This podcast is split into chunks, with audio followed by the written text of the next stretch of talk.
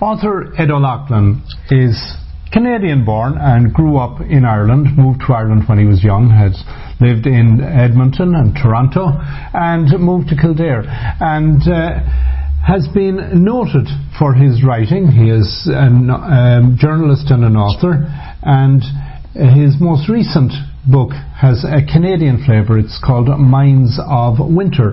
Ed's two previous books, Top Loader and Not Untrue and Not Unkind, were published in 2009. Not Untrue, Not Unkind was longlisted for the Man Booker Prize.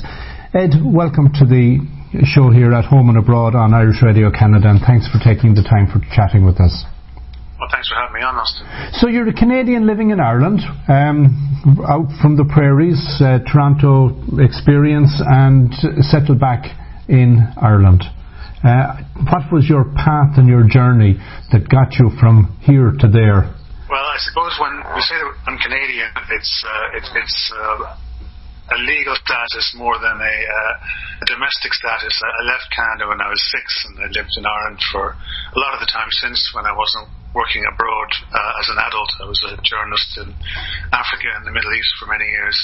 Um, but I still have family back in Canada. My mother and my brother both live in Alberta, and it's always been a place which has loomed in my memory because the places where you live when you're very young stick with you uh, and kind of grow in your imagination uh, in ways that they would not probably if you actually stayed there and, and grown up there yourself. And moving to Ireland, um, you, you Kildare, a very different experience than would have been a uh, Canadian experience in every respect. Going to school there, mixing with Irish kids, uh, integrating. Yeah, it was a strange direction to make. A lot of people I think make the, the journey in, in the other direction. They they go from from Ireland to Canada, obviously, and many of your listeners. Um, but there's always been people who've, for some reason, have swum against the tide. My parents were uh, my dad was Irish, my mother was English, but she was of Irish parentage. She was from Manchester. They married in Dublin in the early 60s and they decided to emigrate to Canada. And, um, and I was born there and started you know, kindergarten and, and nursery school in Edmonton. And then we moved for a year to Manchester in England and then back to Ireland. And it was just a very interesting, but very difficult experience going from the, you know, the relative freedom of, and uh, the even-handedness of the Canadian system, um, going back into Irish Catholic schools in rural Ireland, where things were much more regimented and, and a lot of corporal punishment, and and really the kind of the um, the ethos of the school was about controlling the children, um, keeping them in their place, uh, um, which was a bit of a shock to me and took a long time to get used to. Yeah, it's kind of a bit of a brutal environment. It was it's changed a lot now. My my own uh, two young children are in a primary school now, and sometimes they complain about the way they're treated, and I say they don't know they're born. You know, the corporal punishment is gone, and yeah. it's much more child centric now, and much more about about bringing bringing things out in them rather than rote learning and scolding them. Um, but it was a big land then back in the 70s. Of course, things were about to change in Ireland drastically, but there was still a lot of the old days about then. You know, one of the things about the Irish town that probably may or may not be true about a Canadian town, but there was a, an author many years ago, Brinsley MacNamara, wrote a book, The Valley of the Squinting Windows. And many Irish towns, you know, you couldn't do anything, but it got home before you did. Um, which was is not quite the Canadian experience. That must have been an interesting uh, perspective for you to come into touch with?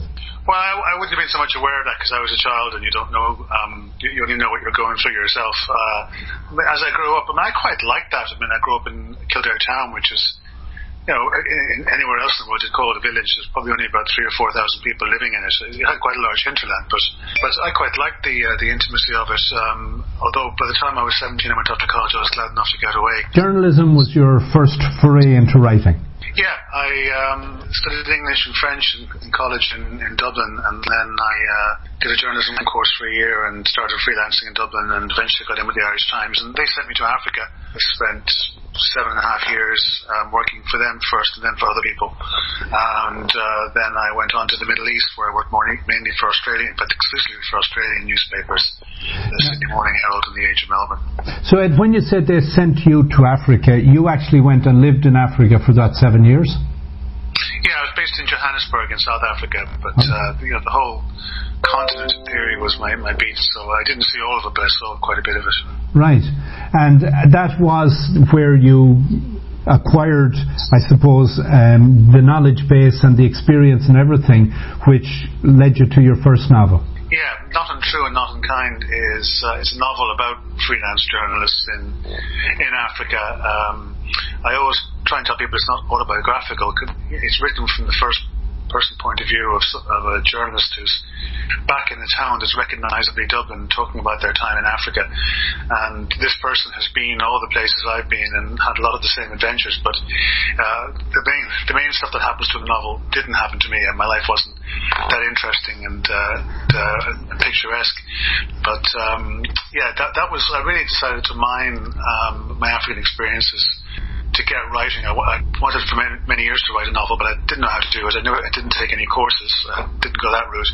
And I thought if I can just take a lot of these very interesting things that have happened to me or people I know, I can start trying to stitch that together into a, into a narrative, which which is what I did. So in a way, you lived vicariously through your own book. Um, I would say the opposite. I'd say I, I had I had lived that stuff, and the, the book was a, a way of um, of turning it into something else. Um, it was just a way really I wanted to get writing, and uh, I thought if I didn't have to do a lot of research, I didn't have to worry an awful lot about incident and settings because I've actually experienced that myself, that would make it easier to deal with the difficult stuff. And the difficult stuff is is actually just the pure fact of sitting down. Um, you know, regularly for maybe hours and then staring at a screen and trying to come up with characters and a plot and, and, and just hammering out the words that, that make some kind of sense that, that's the difficult part. And, and, if you can, if you can kind of farm out, as it were, the, the research and, and all that um, to to, to uh, an easy source, which was where I'd been myself, then, then then do it and get that out of the way. Right. So then, as you say, after seven years there, you moved on to Middle East, and that gave you the geography for book number two. Yes, uh, I, was, I was then uh, based in uh, Jerusalem for five and a half years. Um, working for the, Melbourne Age and the Sydney Morning Herald, and uh, and one of the things that struck me, I, I had to go into the Gaza Strip quite a lot. The Gaza Strip is uh, it's a small territory. It'd be smaller than metropolitan Toronto. It's, it's fenced off along its borders with Israel and Egypt. Uh, you, you, can't fly into it. You can't take a boat in or out of it. Um, it's uh, surrounded basically by hostile military forces. It's it's run uh, by militants. It's permanently war torn, and you have these drones flying around overhead the whole time. Uh, you know, during the daytime, often invisible in the haze, that are watching you and occasionally fire weapons that that, uh, that, that take people out. And it was very much like uh, like a science fiction story, except it was real. So I thought I wanted to write a book about um, how the Middle East conflict, not only with Israel Palestine, but with Lebanon and Iraq and so on, dehumanizes ordinary people. Um, but I didn't want to write a book about the Israeli-Palestinian conflict because it, most people have picked a side in that, and mm-hmm. as soon as you start throwing those labels around, people switch off to any any other way of looking at things than what they already have. So I thought I would, I would take this um, take this kind of view of, uh, of a real life situation and extrapolate it into the future and, and just call it the embargo zone and have everybody speak English and, and not have any I would say that I don't have any villains in it but I only have um, one uh, possible villain and uh, the rest of the people on either side are I try to humanize them. You were the experience of writing a book as distinct from what you would have been doing as a journalist two very very different disciplines and two very different styles of writing. Did you find the transition from journalism to the discipline that you would need to say, well, I'm building a story and it's not going to be in 1500 words um, with a deadline of six o'clock this evening, a different experience and a different way of having to reorganize yourself? It's, it is different. I mean, with journalists, particularly, I always work for newspapers, uh, daily newspapers. You, you, you, actually don't need it for that. You just need fear. You just need fear that you make the next day, which is never more than two hours away. And you just put your head in charge because you're blown it and you're in trouble with your boss. Um, you do actually have to have more self-discipline to write longer form material, write your own material, whether it's fiction or non-fiction. Um, the flip side of that, and it's difficult at first, but you know you sit down for several hours a day. It, it's, it's the ideal way of doing it if you can make the regular time. But the flip side of that is that the, the writing experience I find much more enjoyable because I'm only telling myself I'm going to sit down for two or three or four hours and I'm going to try and write maybe 500 words, maybe 1,000 words. I'm going to get up and walk away. I know that when I sit down and but that time is much less stressful, much less pressure, and you get to enjoy uh, the pops out of your head uh, environment without these fear of deadlines. So then, Minds of Winter brings you to Canada. Uh, having been in Africa and the Middle East, you uh, came to Canada, and not only did you make a transition across the Atlantic, but you also made time transitions in Minds of Winter, and also in the whole subject matter. Rather than it being uh, where there was, be it political conflict, you're looking at historical figures and uh, an historical story.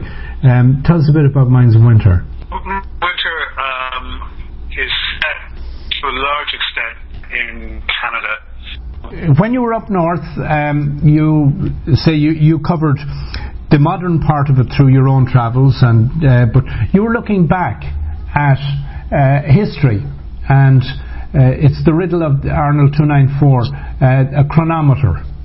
And tell us um, what what builds around this chronometer and what's so wonderful about it?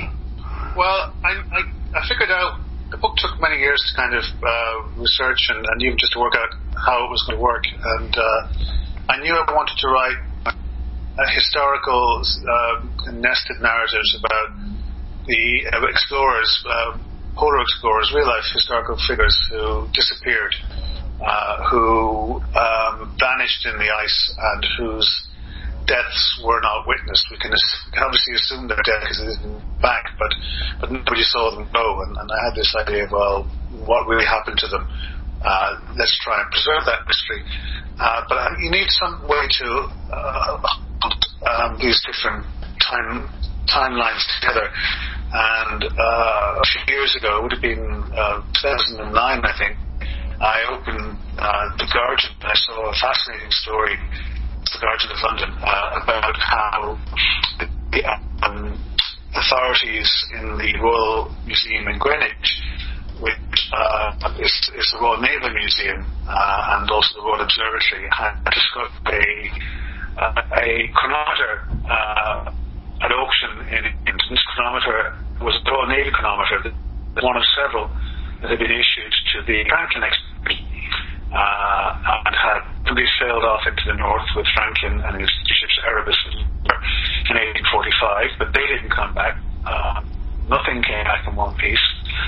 Um, many before there's any idea of what happened to them. Um, but this this clock uh, was back in England. Uh, it was in working order, and it had been disguised as a dependent clock. Um, so there was this mystery. How did this clock into it? And I thought, well, if I could, you know, come up with a clear narrative about this this chronometer traveling in time back to Greenwich uh, through the lives of various explorers, that would be a uh, a stand that I could use to to link these different narratives together. Fascinating, fascinating, and in doing so, uh, when you started researching that as well, were you able to, to find um, what were, I suppose, um, undiscovered or unknown um, histories relative to any aspect of this that you were able to then include? I don't think I came across anything that was uh, that, wasn't done before. Um, uh, one interesting thing I did find out was I one, one of the kind of the modern strand, more modern strands I use is the story of the the mad trapper of Rat River, um, this uh, unknown fugitive who fought a running battle with the with the Mounties and the Canadian Army Corps of signals in uh, in the Arctic uh, in 1932. Uh, whose identity has never been discovered, even though he was he was eventually uh, hunted down and shot. Um, but uh, while I was researching this, I uh, contacted Barbara Smith, who's a Canadian author who's done a lot of uh, good work on this story and who uh, did research for a documentary a few years ago where they uh, exhumed the remains of, the, of this uh, unknown fugitive um, and did tests on him to try and find out who he was and, and got nowhere with that.